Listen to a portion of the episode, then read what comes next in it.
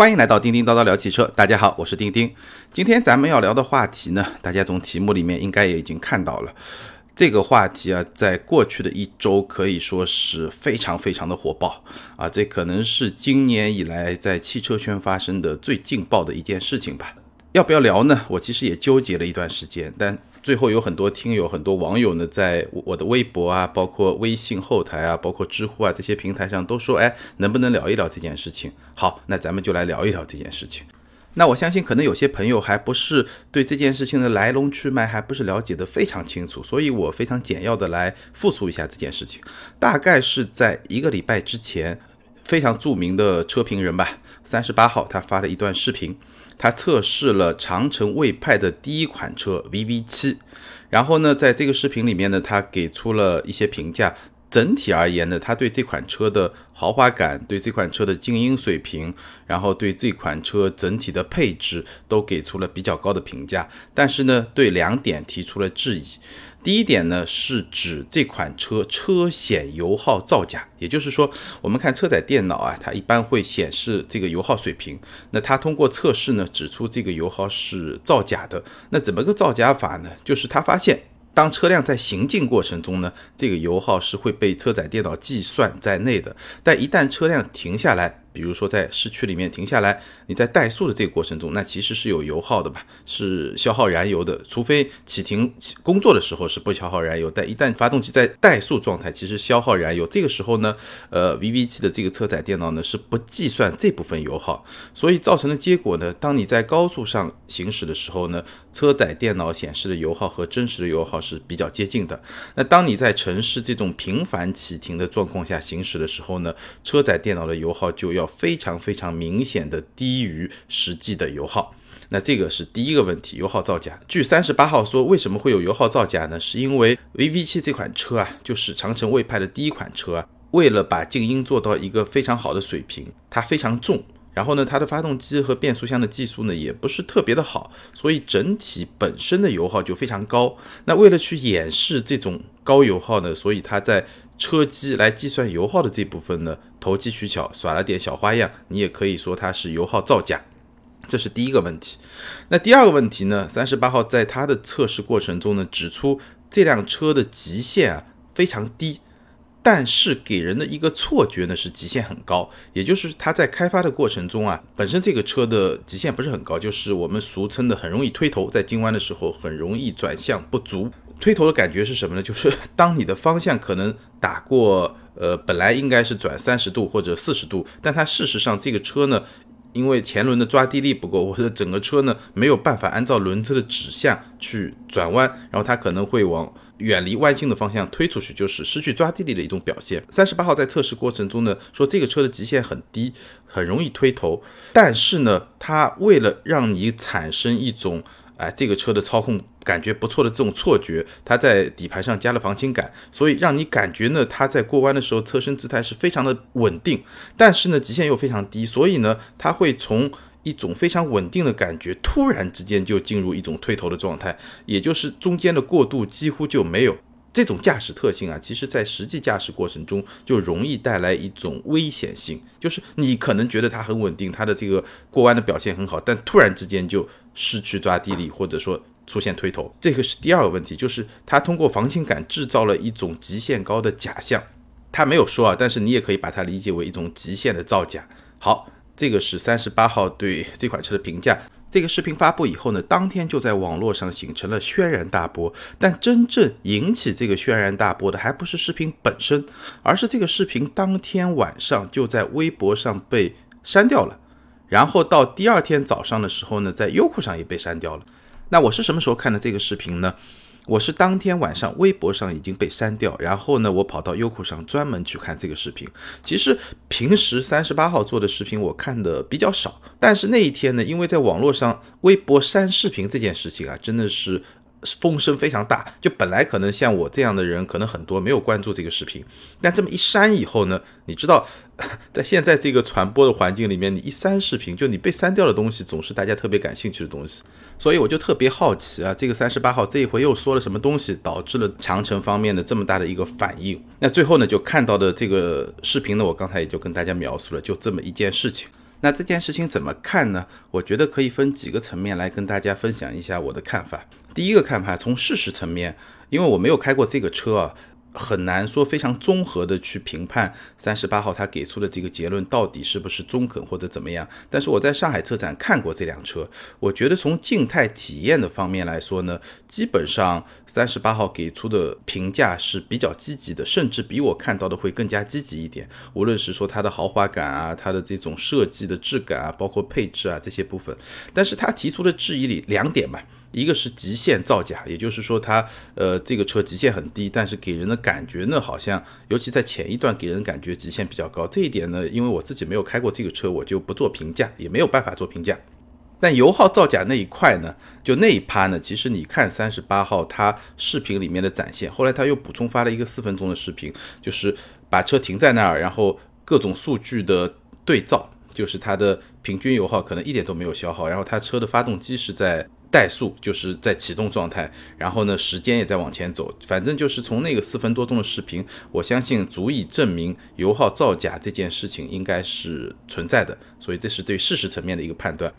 然后我觉得比较值得一说呢，第二个层面的东西呢，就是说长城的这次公关的处理方法，其实在我看来是非常非常愚蠢的。我不知道有多少朋友会像我这样啊，就是一开始你可能根本就。不太关心这件事情，或者说不太关注这件事情，但是因为这么一个删视频这么一件事情以后，你突然之间就哎这件事情好像就变成一件很大的事情了，你觉得特别去关注这件事情，而且这件事情的传播，因为有了这么一个动作以后啊，基本上舆论就一边倒，因为你相当于感觉上有点做贼心虚嘛。其实我觉得长城完全有更好的处理办法，比如说当时我在一个知乎的评论里面，我记得我也提到了，包括网上有很多朋友也在这么说，油耗造假虽然听上去造假不是特别好听啊，但毕竟不是一个违法的事情，对吧？只是说你耍了一个小聪明而已。那这么一件事情，你完全可以说我来哎公开道个歉，然后把软件稍微修改一下，那这件事情也就过去了。对吧？不是一件特别特别大的事情，但是呢，你用这么一种简单粗暴的方式来处理它了以后呢，一下子这件事情的性质就发生改变了。这个相当于什么意思？就我打个比方，就相当于当年美国总统克林顿。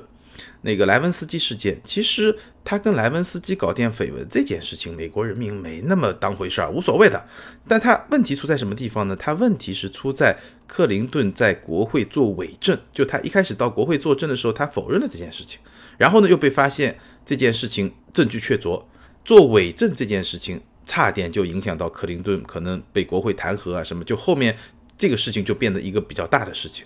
那我觉得长城其实也一样，你本来这个错误啊，其实出来道个歉，软件程序改一改，可能也就没什么了不起的。但是你一删视频这件事情，呃，新浪微博删，优酷删，然后最后好像 B 站、哔哩哔哩上还有，对吧？你删视频这个事情，那就是此地无银三百两！你后面再要做所有的动作，其实几乎就已经没有办法去挽回这么一个声誉了。所以这件事情，尤其是发生在。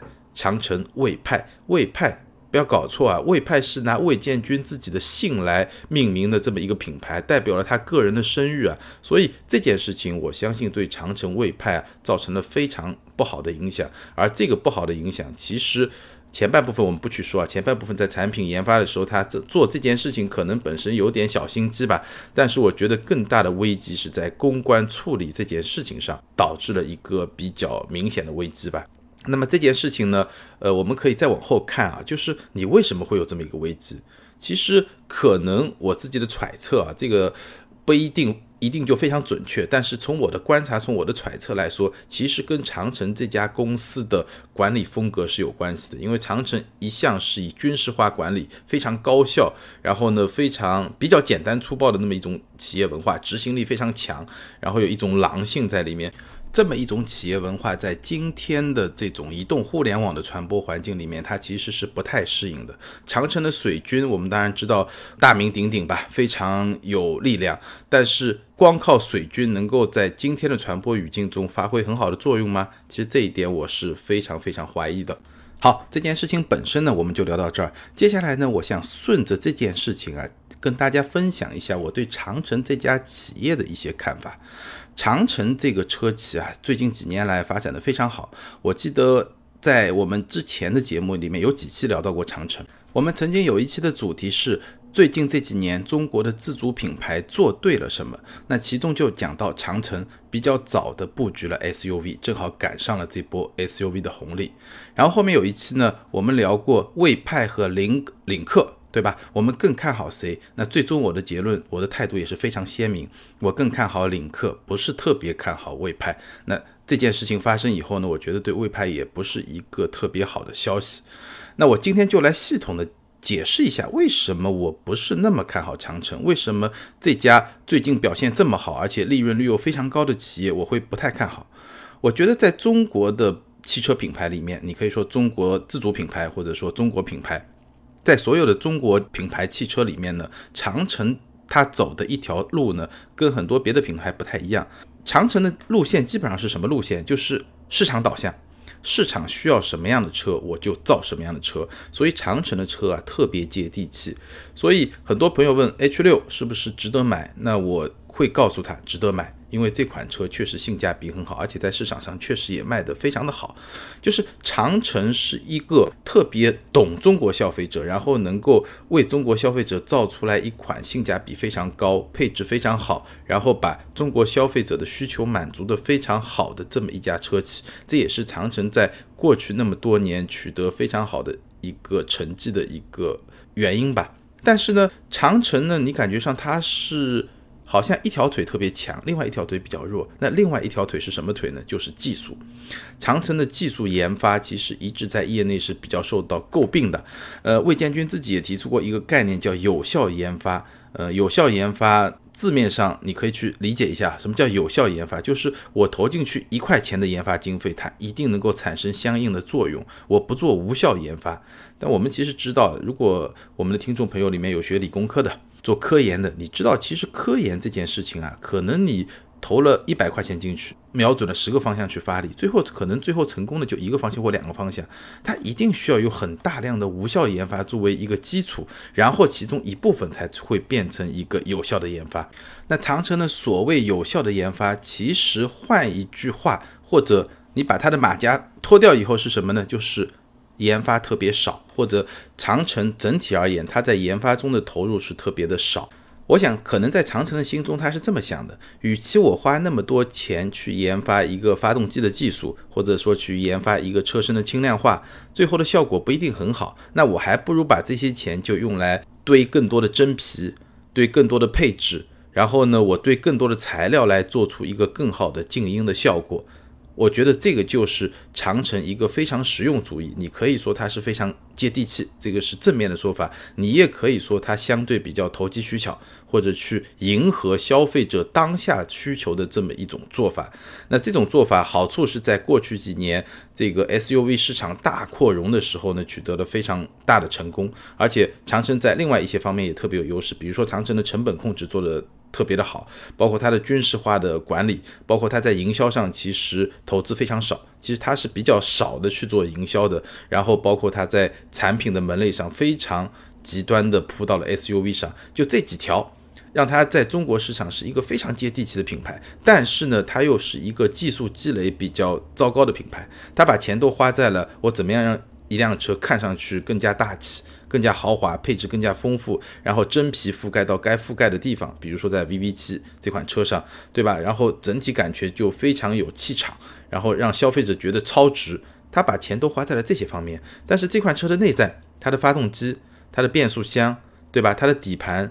包括在新能源的方面，包括在轻量化的方面，它是不是省油？这些东西呢，可能在长城看来不太重要，可能在它的消费者看来也不太重要。在这些方面呢，其实它是节约了大量的研发成本，也节约了一些制造的成本。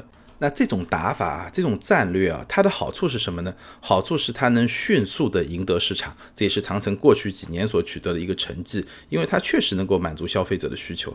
但是它潜在的这种问题啊，潜在的风险啊，也是非常非常明显的。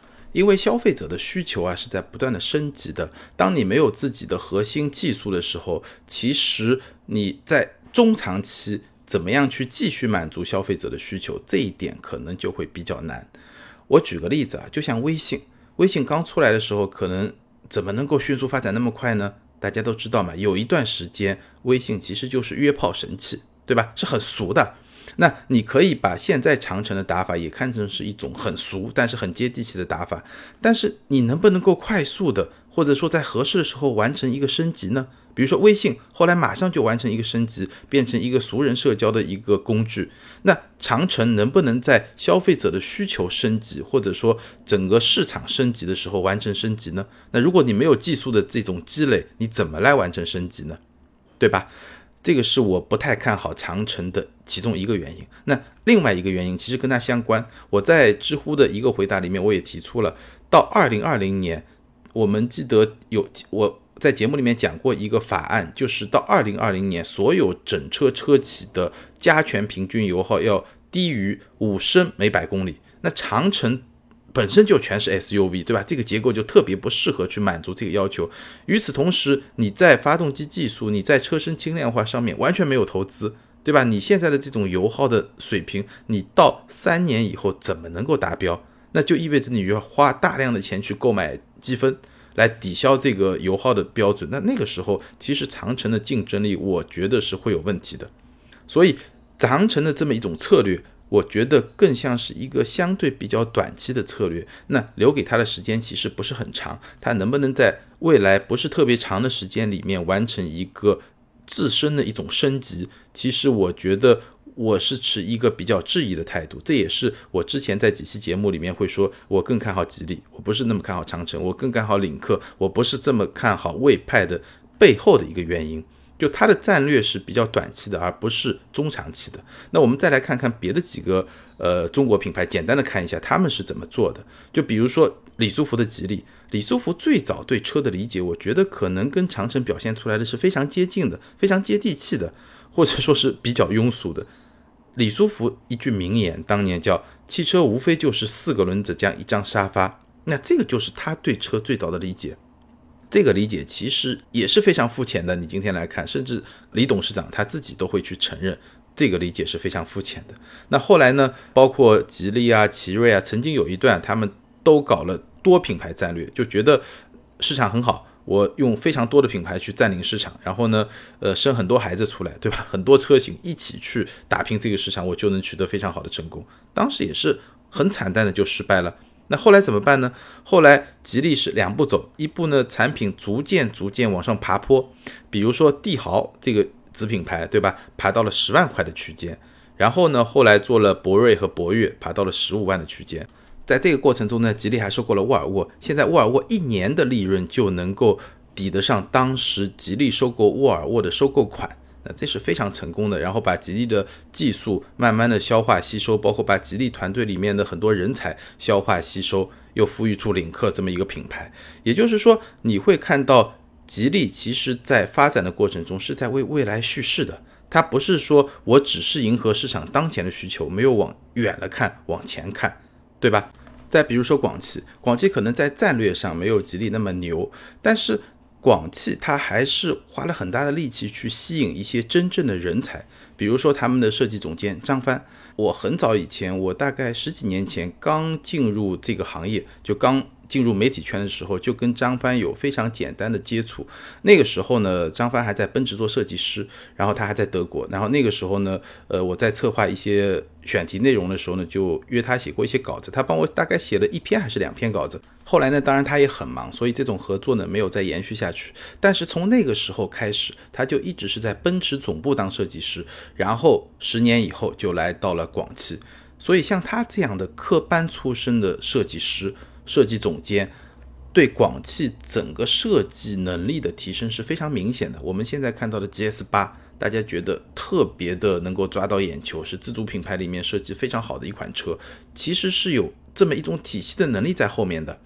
那长城基本上它不会去挖这么一个级别的国际人才。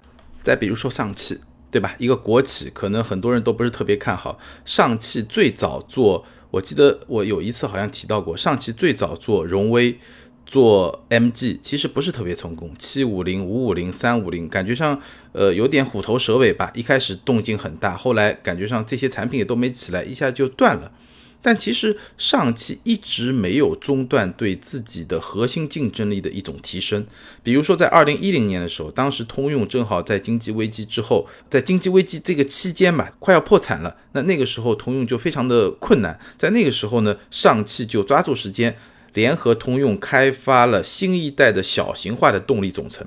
所以你今天看到在 i 六啊，在 RX 五上面的 1.5T 啊、1.0T 啊发动机，这个就是跟通用同步的。它的 1.5T 就是在昂科威上的 1.5T，就是在探界者上的 1.5T。它的 1.0T 也是欧洲的，就是欧宝，但现在卖给 PSA 了，上面用的那个 1.0T 啊。所以上汽抓住这么一个机会，通过这种联合开发，其实在发动机技术上、小型化的发动机技术上、小排量的发动机技术上，它是基本上就是跟国际能够接轨的这么一个技术能力就得到了。再比如说这个上汽和阿里巴巴的合作，对吧？他们成立了叫斑马汽车这么一个合资公司，然后呢专门研发跟互联网汽车有关东西。我知道很多朋友，包括我，其实对互联网汽车这个概念本身是不以为然的。但是不得不承认的是，在 RX 五这款产品上，你用了这么一个概念也好，这么一个软件系统也好，确实为这辆车加分了。而且可能今天我们来看这个概念还比较。怎么说呢？还比较初级吧，还不是特别的优秀，不是特别的成熟，或者说概念的成分还多一点。但是互联网我们知道产品迭代速度是非常快的，这种合作其实通过快速的迭代以后，其实是为上汽在这个领域未来的发展打下了一个比较好的基础吧。再比如说，上汽最近又跟中国本土的一家非常厉害的动力电池的公司，叫宁德时代，成立了一个合资公司。这家宁德时代是什么公司啊？这家宁德时代是在汽车动力电池领域，中国大概能够算是第二强吧。它是跟比亚迪呃能够抗衡的。而且这家宁德时代现在它还没有上市，最近一轮融资，它的估值已经做到了八百亿，非常厉害。八百亿什么概念？比亚迪。有这么多的业务，它的估现在的市值大概是在一千多亿的这么一个水平，有八百亿，已经很接近了，而且没上市，一上市这估值翻一番起码嘛，直接就超过比亚迪了，对吧？那这家公司成立了也就六七年，那它最厉害是什么呢？或者说它的这种跳跃式发展的一个非常重要的契机，就是它成为了宝马全球的供应商。我看到材料好像是亚洲。或至少是中国第一家吧，在整个宝马国际化采购体系里面的这么一个供应商，所以也是非常的厉害。那这样的话，上汽就在动力电池电控这么一个领域又完成了一个非常强的布局。所以你可以看到啊，呃，我刚才举了一些例子，对吧？包括上汽啊、吉利啊，甚至包括广汽啊，他们要么是在技术上做了非常强大的布局，要么。也在开始学会用一些国际化的方式来运营自己的品牌，运营自己的企业。但相比之下，长城还是一家非常市场导向的公司。市场导向好吗？当然好，因为它生产出来的产品可能就是当下的用户非常需要的产品。但是汽车行业毕竟是一个讲积累的行业，如果你的技术仅局限在当下，你非常高的利润不投入研发。在这个行业里面，要有非常长远的发展，其实是会比较难的。那这也是我之前几期节目里面可能谈到过，不是特别看好长城，不是特别看好魏派，它的背后的一个原因吧。当然，我说这些不是要把长城一棍子打死啊，因为所有的企业它都是在不断的进化、不断的发展、不断的适应环境，在自我。迭代的这么一个过程中，包括长城推出了魏派这么一个新的品牌、新的产品，它肯定的也是有一些自己的新的想法。包括纯粹从产品的角度来说，呃，我们也看到，哪怕就是在三十八号的这个视频里面，我们也能看到 VV 七相比于长城之前的产品 H 八、H 九啊，也是有了一些非常明显的一些进步。只是这些进步是不是能够支撑起更长远的发展？这一点是有疑问的，但是呢，长城也是一个不断的在自我更新的这么一个企业，我还是非常希望看到这家在过去几年非常成功的中国本土的汽车企业，能够在未来有更好的发展，或者说能够延续它的这种成功。但是我相信，在这个过程中，它需要在某种程度上完成自己的一种转型，或者说某种程度的转变。好，今天就聊到这儿。那关于这件事情，或者说关于长城汽车，你有什么看法？可以在下方留言评论，或者你有一些不同意我的看法。我相信，可能我们的听友里面还有很多长城的车主啊，甚至是长城汽车的员工啊，或者说是长城汽车整个产业链上的人。也许你对长城的理解会比我更加的深刻，那也欢迎与我交流。那如果我今天有说的不够准确的地方，也希望大家能够提出来，大家可以一起去探讨切磋。好，今天就聊到这儿。欢迎大家关注我的个人微信公众号“钉钉说车”，也欢迎大家加入我们的那些资深车迷聊车的一些微信群。如果你喜欢我的节目呢，请给我点个赞。好，感谢大家的支持，拜拜。